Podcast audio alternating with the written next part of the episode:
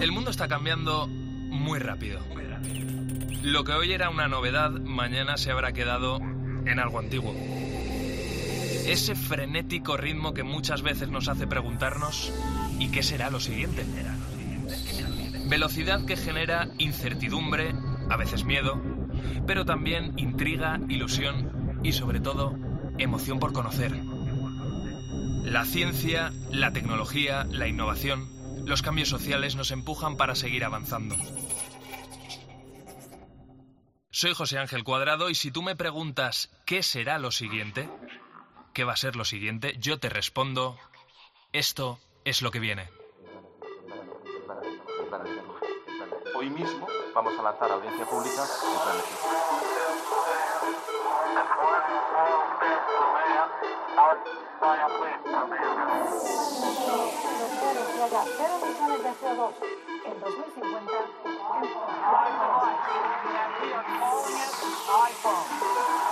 el comité ha llegado a una conclusión científica clara. Es una vacuna segura y efectiva. La tercera misión de SpaceX se ha acoplado con éxito. En COPE, José Ángel Cuadrado. Lo que viene. El año pasado en nuestro país hubo 71,6 millones de turistas internacionales. Somos la segunda marca turística más reconocida del mundo y el tercer país del mundo que más turistas recibe al año. ¿Por qué?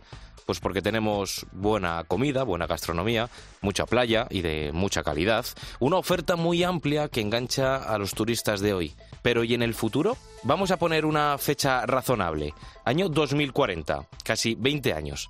¿Van a cambiar mucho las vacaciones del futuro?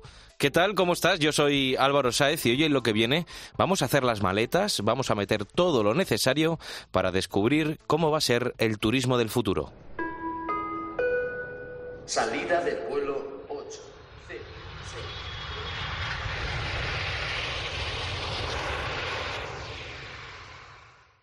Claro, porque yo si a ti te pregunto tu destino favorito, hombre, están los clásicos Benidorm, Valencia, Galicia, San Sebastián. Eh, si salimos fuera de España está Nueva York, Sydney, París, por supuesto. Cada uno tiene su encanto, pero esto es lo que viene y aquí hablamos de futuro, nos gusta fliparnos de vez en cuando, así que vamos a cambiar ese por algo un poquito más espacial. Five, four, three, two, one.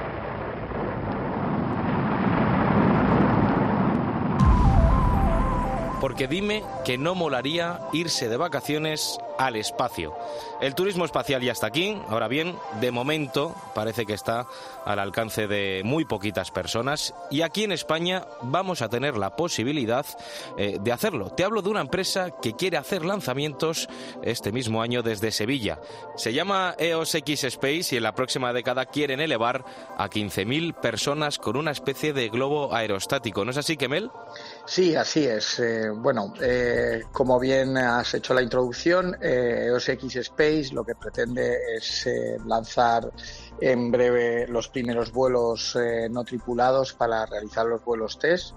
Nuestra, nuestro deadline, digamos, nuestro periodo de lanzamiento comercial será en el año 24 eh, empezamos los vuelos de prueba justamente ya el mes que viene, eh, desde Andalucía, concretamente cerca de Sevilla, obviamente, en el Centro Espacial de Buenalinta, que es el centro de aeronosillo donde están los vuelos experimentales, donde vamos a probar todos los sistemas, subsistemas y todo en materia de seguridad. Obviamente, esto es una compañía que lleva trabajando más de tres años y medio en toda la parte del desarrollo de ingeniería y donde han intervenido más de diez compañías eh, especializada en la parte aeronáutica y aeroespacial, que trabajan para los grandes fabricantes como Airbus y Boeing.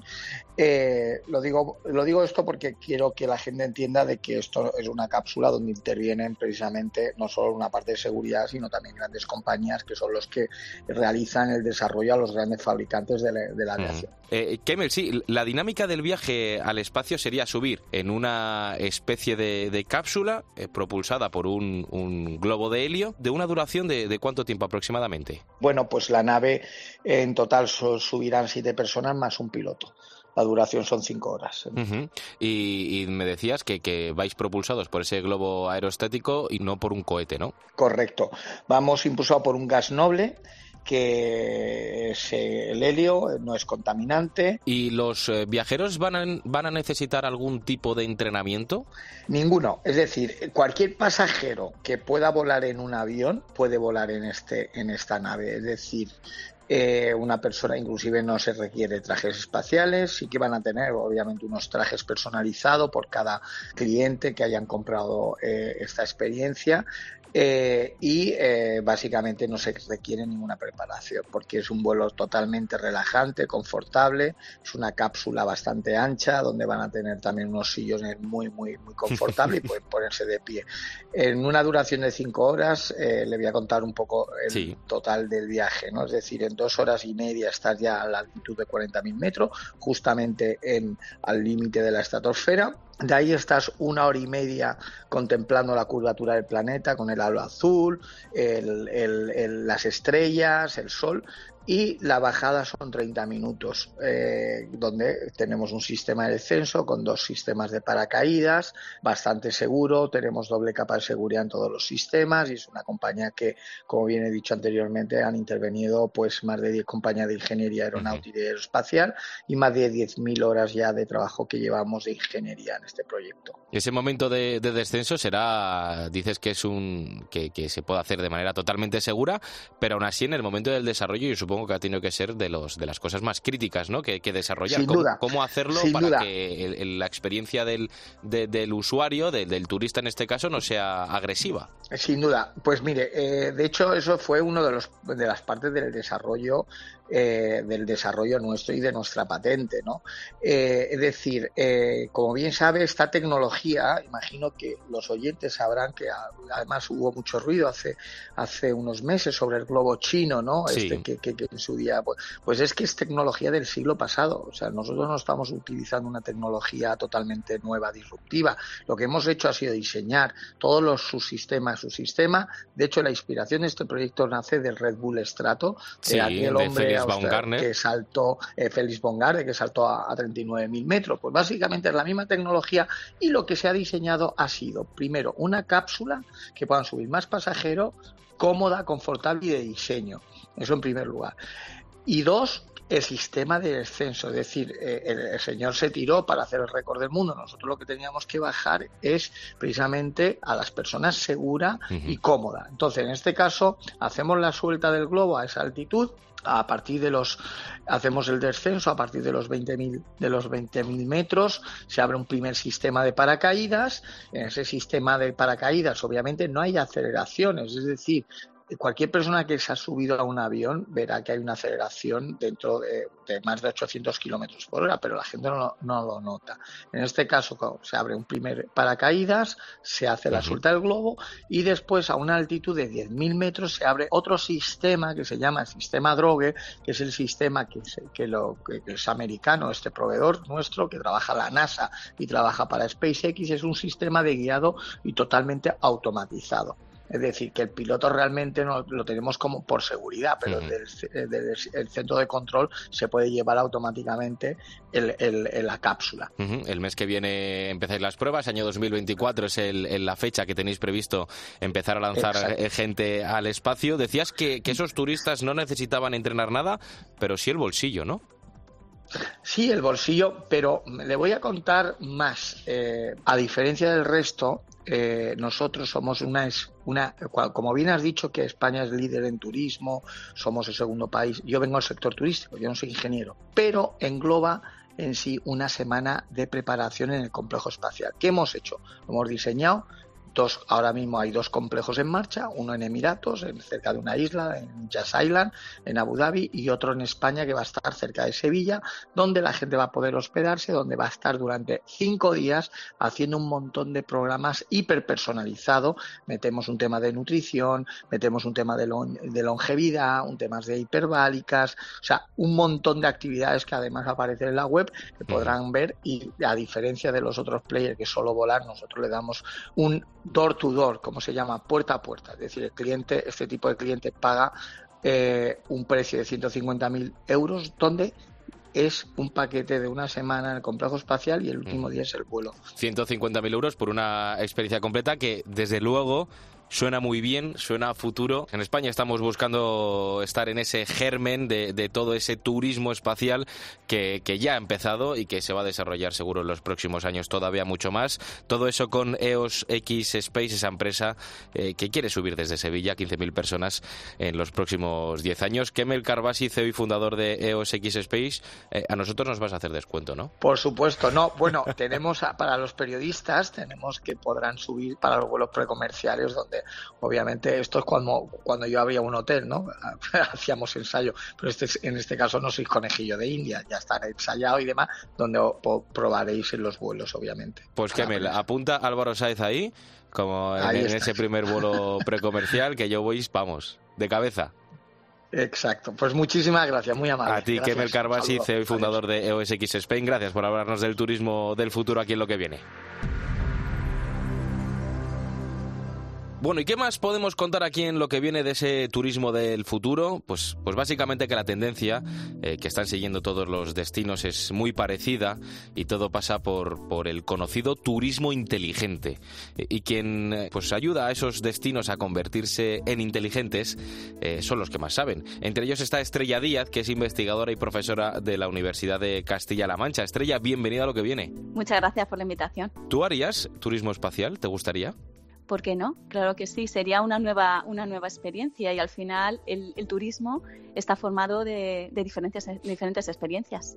pues eso sí que sería una buena experiencia, como nos ha contado Kemel. Eh, al final la irrupción de la tecnología nos llega ya a plantearnos este tipo de cosas como, como reales, ¿no? Es alucinante y eso que precisamente lo que está cambiando también es la manera en la que nosotros queremos disfrutar de, nuestras vacaciones. La tendencia está cambiando. Antes buscábamos sol y playa o, o montaña, pero al final no complicarnos la vida y ahora parece que eso ya no es así, ¿no?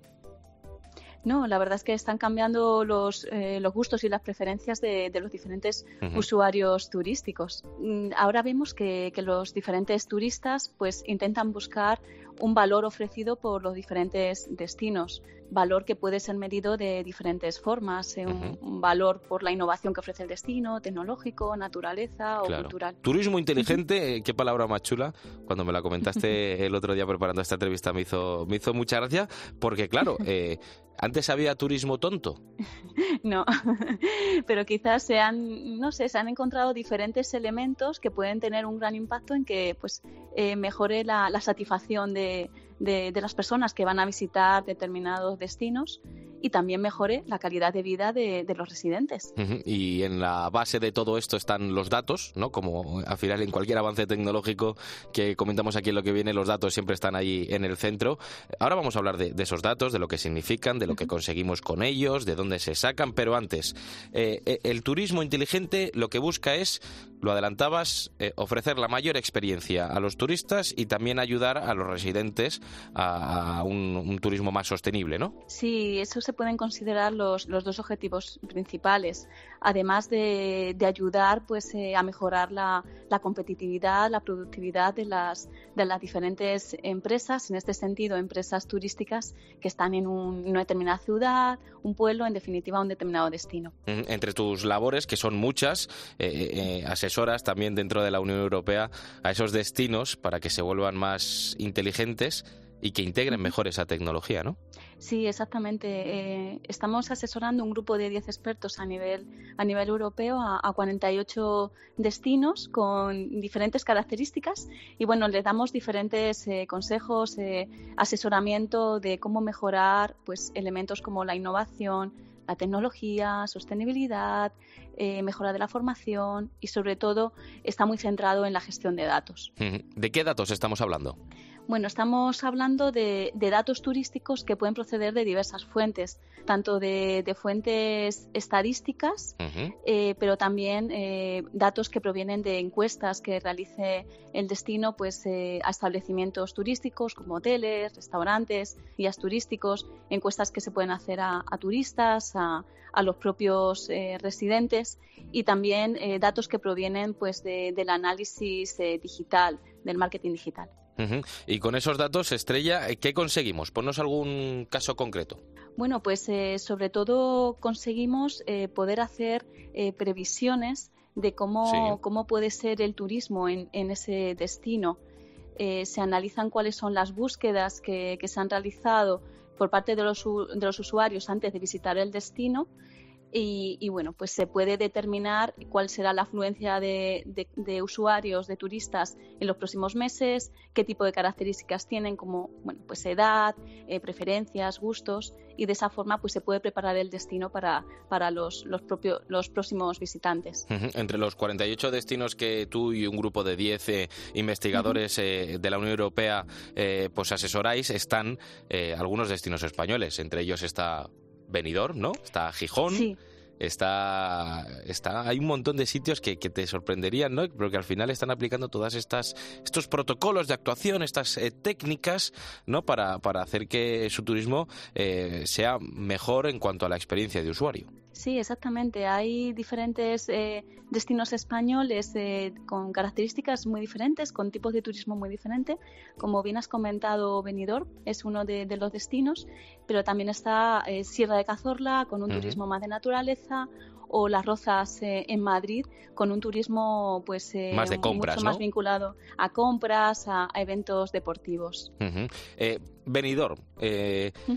¿Cómo ha cambiado este destino después de aplicar todas estas pautas?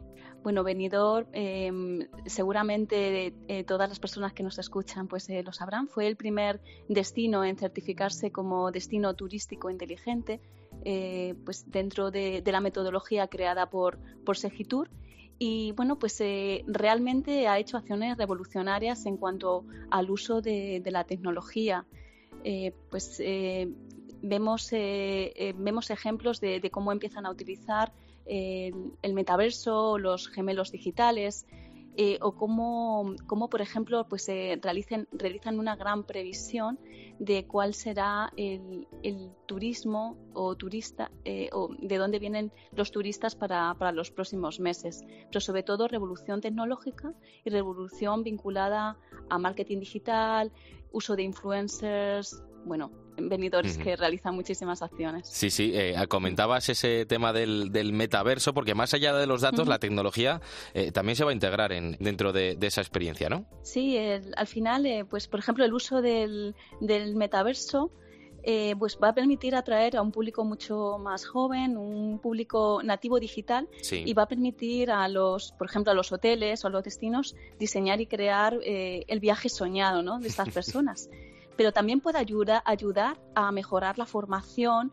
eh, a los empleados que, pues, que trabajan en esos establecimientos. Al final vemos que vamos creando eh, espacios que se denominan eh, digitales, es decir, se intenta integrar el mundo físico con el mundo digital para al final pues mejorar la experiencia del cliente. Estamos hablando con Estrella Díaz, investigadora y profesora de la Universidad de Castilla-La Mancha, que asesora a, muchos destinos dentro de la Unión Europea en ese turismo inteligente. Hablabas de la formación de, los propios trabajadores. Hace un rato he estado hablando con Fernando Suárez, que es presidente del Consejo General de Colegios de Ingeniería Informática aquí en, nuestro país, y me comentaba esto cuando le he preguntado por una posible pérdida de puestos de trabajo. Muchas veces se habla de que la digitalización y la automatización de procesos puede conllevar la desaparición de perfiles o de puestos de trabajo. Pero al final también lo que estamos viendo es que desde el punto de vista tecnológico estos puestos de trabajo eh, superan con creces la cantidad de profesionales que existen. Por lo tanto, eh, el problema realmente es inverso. El problema es que seamos capaces de satisfacer la demanda del sector para crear todos estos perfiles. Y ahí es donde está el reto también del turismo inteligente, ser capaz de formar a todos esos trabajadores que la industria va a demandar en el futuro. Por supuesto, vemos que cada vez eh, pues surgen nuevos, nuevos, nuevas profesiones vinculadas a esos, a esos avances, a esos cambios eh, tecnológicos y bueno pues eh, las empresas y la administración pública pues tienen que crear herramientas para, para formar a esos a, los empleados existentes y, a los que vendrán en, en, un futuro. Pero al final la tecnología pues eh, no hace que desaparezcan eh, puestos de trabajo, simplemente complementa o ayuda a mejorar la productividad de, los, de los empleados turísticos. Pues Estrella Díaz, investigadora y profesora en la Universidad de Castilla-La Mancha, una de las personas que más sabe del turismo del futuro en nuestro país y probablemente también en, en el mundo. Gracias por hablarnos de, de cómo nos vamos a ir de vacaciones al fin y al cabo en los próximos años. Muchas gracias a vosotros. En COPE, lo que viene. José Ángel Cuadrado.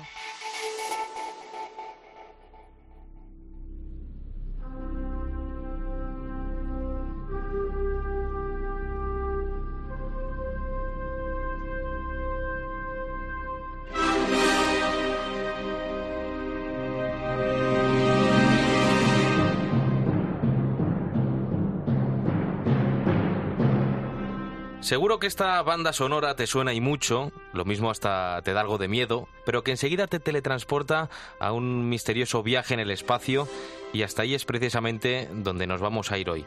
Coge tus cosas, prepara algo de comida, eso sí, y espera vivir en esa nave espacial unos cuantos años, casi casi como ellos. Subimos a bordo del Avalon con un destino. 120 años de hibernación para despertarnos en un nuevo siglo en un nuevo planeta. Pero hace un año, todo cambió. 120 años son los que viajaban en la ficción los protagonistas de Passengers. No sé si viste la película, pero básicamente consistía en un grupo de miles de personas que abandonaban la Tierra en una nave espacial y se dirigían a un planeta remoto después de que un meteorito impactase contra la Tierra. Claro, que para llegar a ese otro planeta necesitaban, atento, 120 años y por eso decidían hacer algo novedoso con esos pasajeros y era meterlos en cápsulas para que hibernasen hasta que llegase el momento. Eso es la ficción. Pero nos preguntamos aquí en lo que viene, ¿podría pasar eso en la vida real o no? Ana Rumi, ¿tú qué crees? Pues eh, creo que sí, según lo vamos viendo, porque los humanos estamos un pasito más cerca de hibernar durante años y años, tal como te lo digo, que es una barbaridad, y tener un sueño prolongado. Oye, ¿a ti qué te parecería dormir unos 200 años más o menos? Pues que me seguiría despertando cansado, probablemente.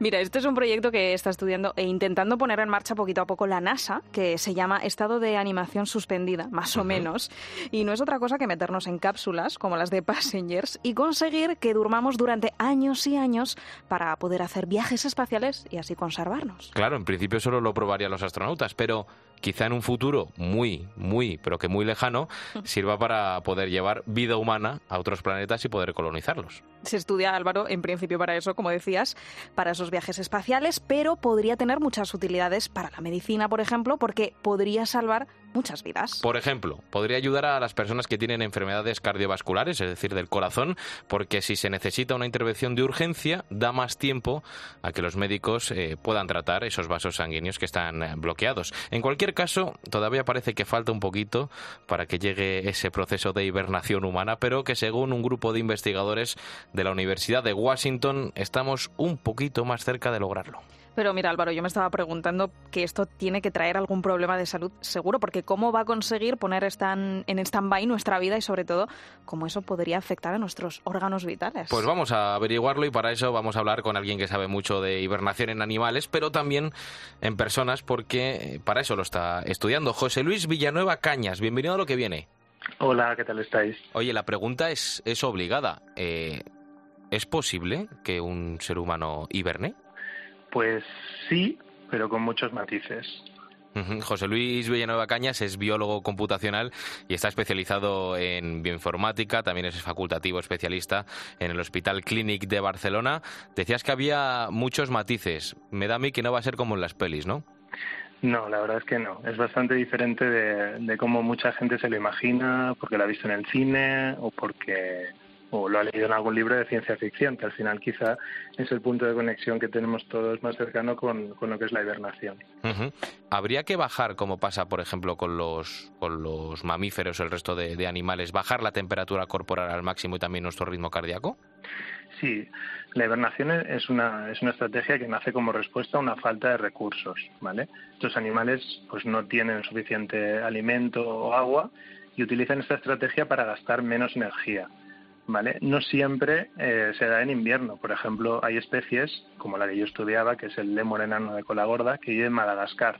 Y este animal pues hibernaba en respuesta a la época seca por falta de recursos.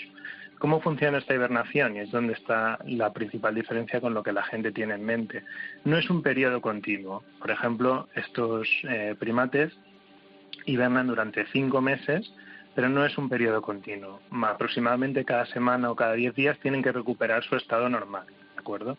La hibernación está caracterizada por una serie de periodos de lo que se llama torpor, que es lo que tú comentabas, que básicamente el metabolismo se reduce, baja la temperatura, baja la frecuencia cardíaca, la frecuencia respiratoria y se consume muy poca energía. Pero al cabo de una semana, diez días aproximadamente, durante un periodo muy corto de tiempo, de una o dos horas, esos animales tienen que recuperar su estado normal, tienen que recuperar eh, su temperatura normal, su actividad cerebral, etcétera, etcétera.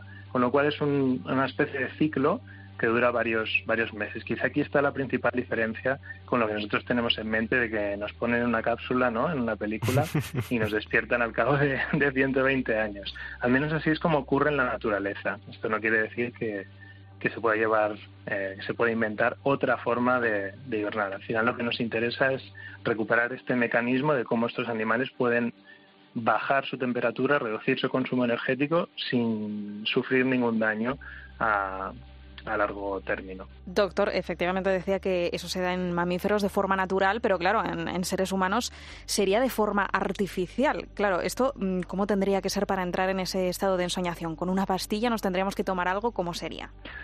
Pues aquí sí que entramos en un, terreno un poco espinoso porque la, respuesta corta es todavía no lo sabemos. Eh, de hecho, la NASA encargó hace unos años una serie de informes eh, hay uno muy famoso de una empresa que se llama Spaceworks, y ahí lo que hacían era intentar eh, buscar en la literatura formas de cómo podíamos hacer que, los humanos entraran en, en, este periodo de en este estado de hibernación vale lo primero que hay que decir es que los científicos creemos que, que los humanos pueden pueden llevar a cabo este proceso porque lo que sí que se ha descubierto es que la mayor parte o casi todos los genes que regulan eh, estas, eh, este proceso son comunes entre los mamíferos. Eso quiere decir que nosotros tenemos la maquinaria, estamos equipados para poderlo hacer. Otra, otro tema es cómo activamos esta maquinaria que... que si no hemos tenido la necesidad nunca, pues, pues no se activan, claro. Bueno, yo he tenido la necesidad de dormir mucho, pero de hibernar todavía no. Después de una buena comida, alguna siesta larga sí que nos hemos echado. Eso sí. Entonces no se sabe muy bien, no se sabe muy bien cuál sería la estrategia idónea para, para, para entrar. Eh, hay como tres eh, vías de entrada. Una sería eh, a través de la temperatura, bajando gradualmente la temperatura.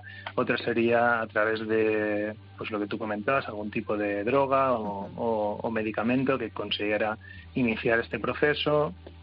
Y luego la tercera que, que se comenta pues es un poco a través de, la actividad cerebral, regulando la mm. actividad cerebral.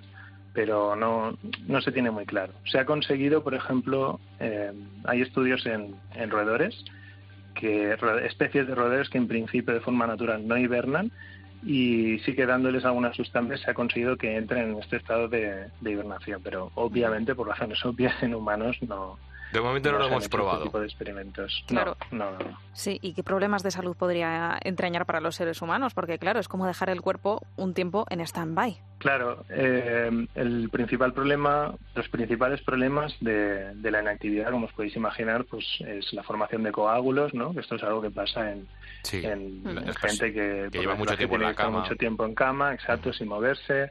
Eh, pérdida de masa ósea, pérdida de masa muscular, estos dos problemas son, son doblemente problemáticos en, el espacio, como os, como os podéis imaginar.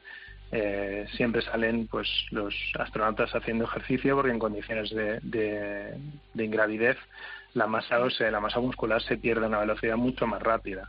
Entonces estos son los principales eh, escollos. Después el otro que yo eh, veo es este que os comentaba, que en realidad la hibernación está pensada para cada X eh, tiempo recuperar sí, que no es algo temperatura normal. Exacto, porque se sospecha que está relacionado con eh, evitar daños cerebrales y evitar daños de otro tipo.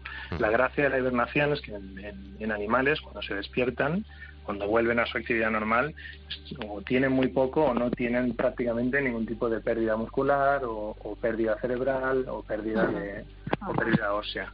Esos serían los principales eh, problemas o, escollos y por lo que se estudian muchas especies que hibernan, porque muchas no, una vez acaban este proceso, pues no presentan este tipo de daños. Estamos hablando de hibernación humana con José Luis Villanueva Cañas, es eh, biólogo computacional, facultativo especialista en el Hospital Clínic de Barcelona, especializado en bioinformática, y hablamos de, de hibernación humana porque parece ser que es la única manera de poder llegar a otros planetas, como pasa en la película de Passengers. Pero José Luis, aparte de para poder llegar a otros planetas y colonizarlos, ¿para qué se te ocurre a ti que puede ayudarnos la hibernación humana?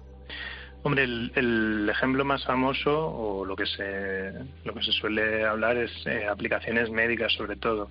Em, hay un concepto en medicina que se llama la, hora dorada, la golden hour, que básicamente es ese periodo eh, de tiempo donde las decisiones que se toman sobre el paciente pues son cruciales, ¿no? Es un periodo de tiempo muy corto y aquí sí que se habla de, poder utilizar estas estrategias de no, no hibernación directamente, pero quizá reducir la actividad metabólica, reducir el metabolismo para poder alargar este tiempo en el que los médicos pueden tomar decisiones, ¿vale? Hacer entrar el, cuerpo en un estado de hipotermia controlada para eh, poder hacer operaciones durante más tiempo o simplemente para poder eh, tomar decisiones. Esto es eh, después hay toda una serie de, de interés porque gran parte de, de, la genética implicada en este tipo de en la hibernación está relacionada con, con el metabolismo de los lípidos, por ejemplo. ¿Y eso, eso para qué serviría? Claro, aquí la conexión es eh, con enfermedades como por ejemplo la diabetes tipo 2, que están muy relacionadas con, la gestión de los lípidos, eh, gente con problemas de obesidad, o sea, al final la hibernación se puede concebir como una serie de módulos. Pero algo así como, por ejemplo, para que no coman durante un tiempo y vayan bajando masa muscular. Eh, bueno, no, no exactamente, sino para evitarlos, para evitarlo, por ejemplo, me explico. Eh, las personas obesas pues tienen eh, tendencia a desarrollar diabetes tipo 2 porque tienen muchos lípidos eh, circulando por sangre y bueno una serie de una serie de cosas. Entonces el estudio de este de, la hibernación nos puede ayudar a entender mejor cómo, cómo se cómo se genera esta diabetes tipo 2 a partir de o de personas que, tienen problemas de obesidad por ejemplo pero ya te digo, la, principal aplicación yo creo que sería en, temas de operaciones o alargar el periodo de tiempo para enfermedades terminales, para pues, ver si que los médicos puedan pensar estrategias para aplicarle o en el caso de gente con tumores para los que no se tiene cura, pues alargar el máximo posible el, el, tiempo para ver si pueden encontrar algún tipo de de solución. para darles o de solución, sí. Pues ahí tenemos ya dos intereses, el, interés espacial y por otro lado el interés en el mundo de la medicina para personas con, con operaciones cardiovasculares que necesiten de, de, mucho tiempo la operación o personas pues con, con obesidad. Eh, doctor, vamos a ir un poquito más allá, vamos a asumir ya que es posible que efectivamente se puede hibernar y que mañana nos podemos tomar esa droga o bajar la temperatura corporal a, a un nivel que nos permite hibernar. ¿Cómo sería despertarnos? ¿Cómo sería despertarnos? Pues. Aquí ya también pido un poco de ficción, que, también lo imagines, porque si alguna vez hemos dormido de más y nos hemos eh, despertado desorientados, hmm. después de hibernar, yo que sé, una semana, eh, no lo sé cómo, cómo podría ser ese momento de despertarse. Lo único que sabemos es que tiene que ser por fuerza un, un periodo progresivo. O sea, la si lo que hacemos es bajar la temperatura, la temperatura tiene que ir recuperándose de forma progresiva. Yo me imagino que debe ser como despertarse con muchísimo sueño, ¿no? Y básicamente como ir saliendo de una, anestesia, durante mucho tiempo. Sí, sí. Y recuperando la conciencia muy poco a poco, ¿no? Y sentirse muy débil y poco a poco pues ir, ir recuperándose. No, no creo que sea extremadamente agradable esa sensación, pero bueno. Bueno, pues para eso quedará mucho, porque si tienes que poner una fecha a la hibernación humana, ¿qué fecha pones? Juégatela. Pues la NASA, la NASA es muy optimista y está hablando de 10, 15 años. Yo no soy tan optimista, pero bueno, no sé. Ellos saben mucho más que yo. Bueno, pues veremos. Veremos qué será lo que venga. José Luis Villanueva Cañas, biólogo computacional y especializado en bioinformática, facultativo especialista del Hospital Clínic de Barcelona. Muchas gracias por hablarnos de la posibilidad no tan remota de hibernar en los seres humanos. Muchas gracias a vosotros. Y Ana Rumi, muchísimas gracias por hablarnos del futuro aquí en lo que viene. Gracias a ti. En COPE, Lo que viene. José Ángel Cuadrado. El proyecto Hyperloop está llamado a ser una de las grandes revoluciones en el mundo del transporte. La idea surgió en el año 2013 y partía de la base de la levitación magnética de los trenes. Elon Musk aseguró que con esa tecnología y aplicada a unos túneles de vacío, pues sería capaz un tren de llevar unas cápsulas a más de mil kilómetros por hora, ultra rápido, ecológico y silencioso. Se lleva mucho tiempo hablando de ello y fíjate que hay hasta un equipo de españoles en la Universidad Politécnica de Valencia que están haciendo su propio prototipo de este tren que pretende conectar Madrid y Valencia en solo 30 minutos, a los que, bueno, pues desde aquí les seguimos la pista y les damos eh, todo nuestro ánimo. Y ojalá pronto podamos ver ese proyecto español en marcha, pero lo que parece seguro es que los que van a llegar antes van a ser los chinos. Ya le han puesto fecha, año 2035, y podría alcanzar una velocidad de 1000 kilómetros por hora. Allí la alta velocidad está muy asentada y su proyecto quiere unir dos ciudades que no están muy alejadas, Shanghái y Guangzhou, que están a 175 kilómetros de distancia, que en un coche aproximadamente se tardan unas 3 horas y que con este sistema podría reducirse solo a 15 minutos. Esto te aseguro que va a ser lo que viene, no tengas ninguna duda. Pero ¿tú te imaginas que esa misma técnica se pudiera aplicar también al coche? Sí, que tu turismo, que tu coche pueda ir a velocidades que a día de hoy solo están pensadas para aviones. Parece que en la Universidad de Houston, en Texas, tienen una respuesta para ello porque aseguran que en el futuro podremos ir con nuestro coche por las carreteras a más de 600 kilómetros por hora. Gonzalo García, ¿tú te montarías en un coche que va a más de 600 kilómetros por hora? Eh, muchos de nosotros hace muchos años no nos montaríamos en un avión que va a mí. Funciona y está demostrado que no que funciona, por supuesto. Gonzalo es ingeniero de caminos, es experto en vehículos híbridos y eléctricos. Ahora le puedes leer en un medio que habla mucho de esa movilidad que habrá en el futuro, híbridos y eléctricos, precisamente, en el que comenta, entre otras cosas, pues noticias como, como esta que es apasionante. Comenzaba hablando del Hyperloop, Gonzalo, porque el, el descubrimiento de la Universidad de Houston va un poco en esta línea de investigación, ¿no? Sí, es, una, es algo parecido, eh, utiliza los mismos principios físicos, pero eh, va un poco más allá.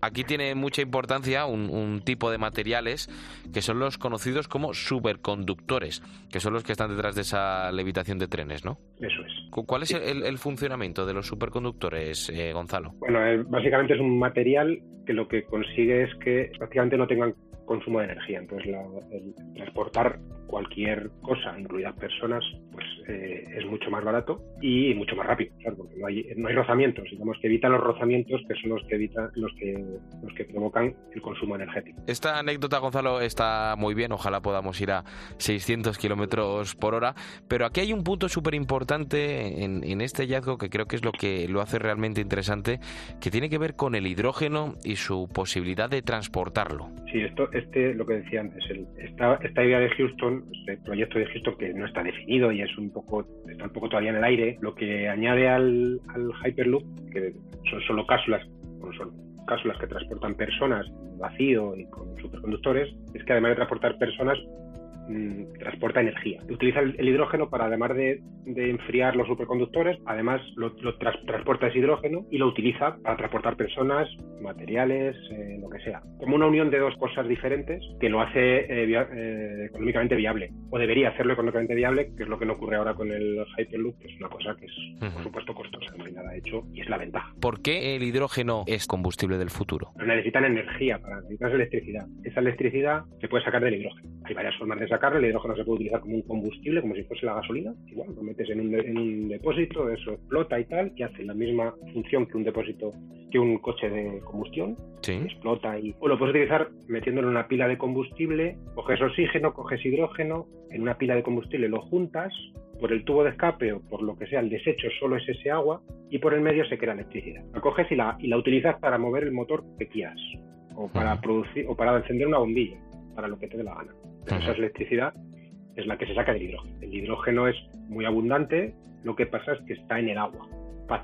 Hay, un, un paso previo para tener hidrógeno, que es sacarla, primero hay que sacarlo del agua, para luego volverla a meter otra vez y volver a, formar agua. ese es el problema, digamos, eh, del hidrógeno. Una cosa muy abundante, pero que tiene, es caro y energéticamente complicado de conseguir que, eh, que saques el hidrógeno del agua. Y, con este descubrimiento de, la Universidad de Houston, eh, no solo haría viable también ese transporte a altas velocidades, sino también haría más rentable el transporte del propio hidrógeno. Claro, lo que, lo que hace es que eh, el hidrógeno, que hay que, una vez que lo has sacado del agua, lo tienes que, bueno, que hay que hacer con él lo que se hace con el combustible, con el diésel o con la gasolina. Pues en este caso, el, hidrógeno ya funcionaría para, para este sistema de transporte porque enfriaría los superconductores y además lo transportas.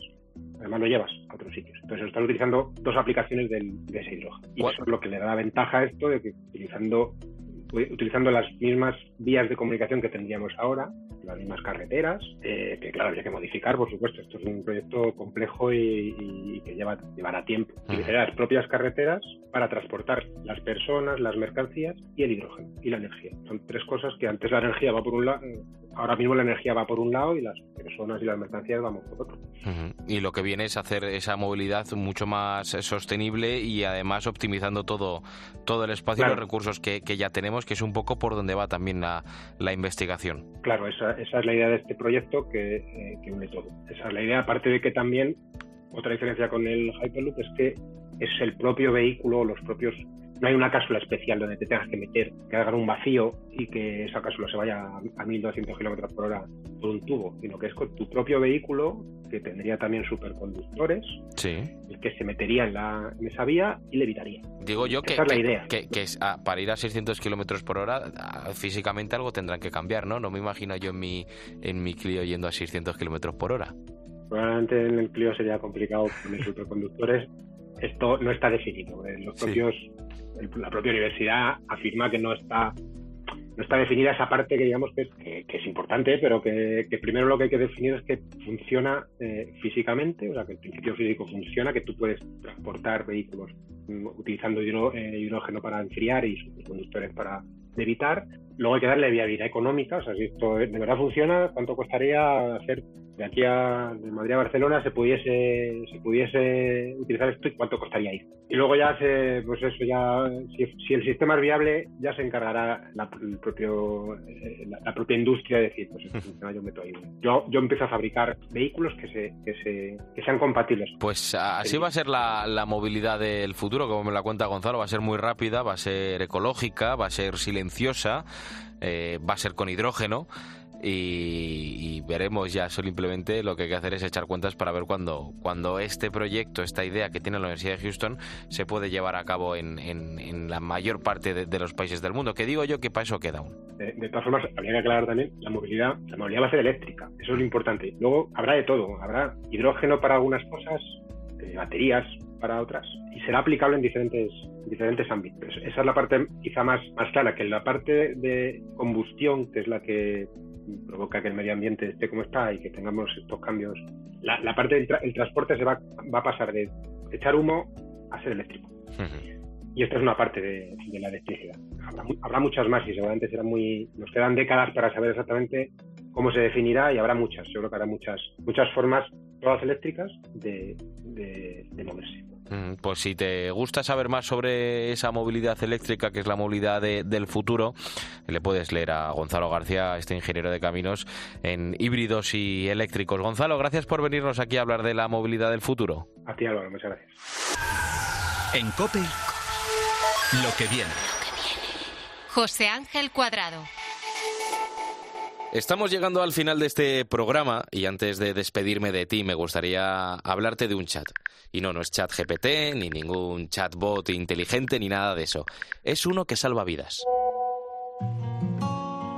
Hace más de 50 años nació en Sevilla una iniciativa con la que prevenir el suicidio, el teléfono de la esperanza se llama. Su intención era intervenir en situaciones de crisis a través del teléfono, eran los años 70, aunque poco a poco fueron abriendo sedes en otros puntos del país, así hasta los 29 centros que tienen a día de hoy. El año pasado se dieron cuenta de algo, todas las llamadas que recibían eran de personas adultas de mediana y avanzada edad. Los jóvenes no llamaban Prefieren comunicarse a través de mensajes evitan toda llamada por teléfono a toda costa. Así que se les ocurrió crear el chat de la esperanza. El presidente de la asociación se llama Juan Sánchez. Donde no había atención eh, o no había la gente no había atención a personas eh, desde el teléfono de esperanza con jóvenes, pues tenemos en año y medio pues más de 8.000 eh, intervenciones que estamos haciendo a través del chat. Por lo tanto, pues ahí constatamos que, el chat pues ha sido un éxito. Empezaron en Málaga con este chat y ahora que llevan más de un año están por toda España, atienden a jóvenes de entre 18 y 25 años a través del WhatsApp. Pero de momento solo funciona con un horario determinado, de lunes a viernes de 6 de la tarde a 12 de la noche, que es cuando los niños más usan el teléfono. Eduardo Bensabat ayuda en la coordinación y también atiende ese chat y lleva la formación de los futuros voluntarios. Lo que más nos encontramos son esos estados de ánimo eh, ansiosos, depresivos, ¿no? Un poco este momento de crisis que trae la persona, pues es como esa alteración inicial de estoy muy nervioso, muy nerviosa, eh, con mucha tensión, eh, me cuesta respirar porque ha sucedido algo en el momento o bien arrastran ya situaciones a lo largo de su vida y tienen pues ese estado de ánimo deprimido de nadie me entiende, eh, estoy solo, estoy sola en la vida. Al otro lado de la pantalla están los más de 40 voluntarios que atienden a unas 10 personas al día, la mayoría mujeres, y cuando reciben un mensaje no escriben sin más. Los voluntarios cuentan con un protocolo de actuación poco la bienvenida, la contención de la crisis, que es eso, preguntar a la persona cómo se siente, qué es lo que sucede, en qué situación se encuentra, explorar un poco el entorno y ya pasaríamos a lo que sería un poco la derivación, ¿no? Después de esa exploración del entorno, con qué medios cuenta la persona, con qué apoyos cuenta la persona, a dónde puede acudir, dependiendo de su problemática, pues ahí ya derivamos, ¿no? En los últimos años la salud mental ha ganado mayor protagonismo y más a raíz de la pandemia. Lo cierto es que ha dejado de ser un tema tabú y cada vez más se habla de ello. Pero por eso necesitan más voluntarios, porque como nos cuenta Leli González, la coordinadora del chat, cuantas más personas ayuden, más jóvenes podrán beneficiarse. Nuestra ilusión es poder ir ampliando este horario hasta que bueno que sea igual que el que se utiliza por teléfono, ¿no? que son las 24 horas del día de los siete días de la semana. Y los voluntarios que trabajan aquí, que ayudan aquí, también son gente joven y por lo general han estudiado psicología. Todos reciben formación antes porque pues, tienen que estar preparados para atender cualquier situación. Pues hay personas que llaman con síntomas de ansiedad, con síntomas, síntomas depresivos, autolesiones, jóvenes que se, que se autolesionan. Y el trasfondo un poco es como la soledad, un sentimiento de, de soledad, de estar, sí, de no tener herramientas para afrontar los problemas que se les presenta un poco en el día a día, ¿no? Leli, la coordinadora, está muy contenta con los resultados, aunque sabe que lo mejor está por venir. Bueno, pues el balance que nosotros hacemos es muy positivo en relación a la necesidad ¿no? de que existiera este medio para atender a jóvenes y adolescentes en situación de crisis. Nosotros desde, desde esa fecha, desde el 22 de marzo hasta ahora mediados de junio, hemos tenido 7.179 conexiones, teniendo en cuenta que el horario de momento es de 6 de la tarde a 12 de la noche, de lunes a viernes. Ahora mismo el chat de la Esperanza tiene un objetivo claro, poder estar operativo las 24 horas del día y la verdad es que es muy sencillo contactar con ellos y cualquier persona que lo necesite puede hacerlo. Eduardo Bensabat, el coordinador de chat, nos recuerda cómo. Se descarga la aplicación en el teléfono móvil, una aplicación gratuita que es eh, conéctate.social, se llama es la aplicación que tenemos del chat de, o sea, del teléfono de la Esperanza y ahí dentro de esa aplicación se encuentra se encuentra el chat. El teléfono de la Esperanza con el que tanto tiempo llevan trabajando también sigue activo, solo hay que llamar al 717 033 717 o al 952 261 500. Los dos son gratuitos y ahora también tienen un chat para los más jóvenes, porque las nuevas tecnologías, las nuevas formas en las que nos comunicamos sirven también para salvar vidas y eso, por supuesto, es lo que viene. Yo soy Álvaro Sáez, hasta aquí el programa de esta semana. La radio continúa aquí en Cope, por supuesto también en cope.es y en nuestras redes sociales. Adiós, adiós.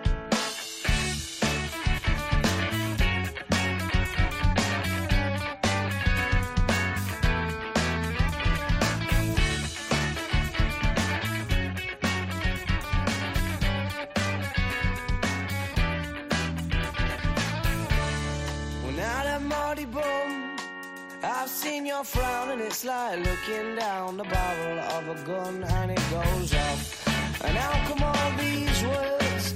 Oh, there's a very pleasant side to you, a side I much prefer. It's one that's laughs and jokes around. Remember cuddles in the kitchen, yeah, to get things off the ground. And it was up, up and away. Oh, but it's really hard to remember that on a day like today when you're all argumentative and you've got a face on.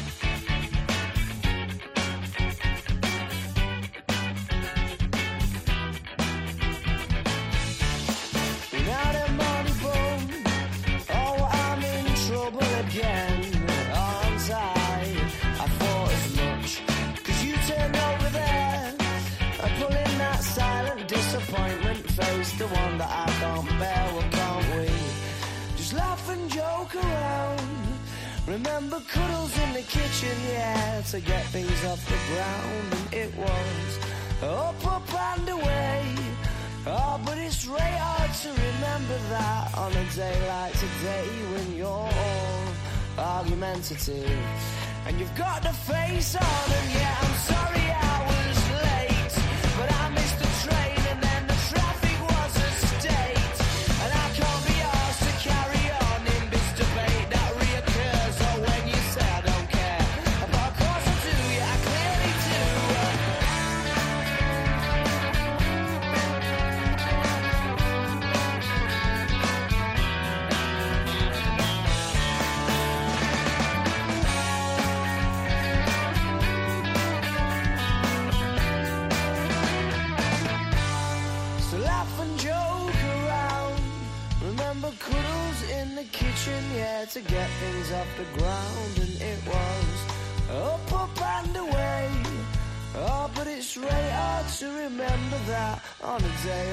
day like today when you're all argumentative and you've got the face on.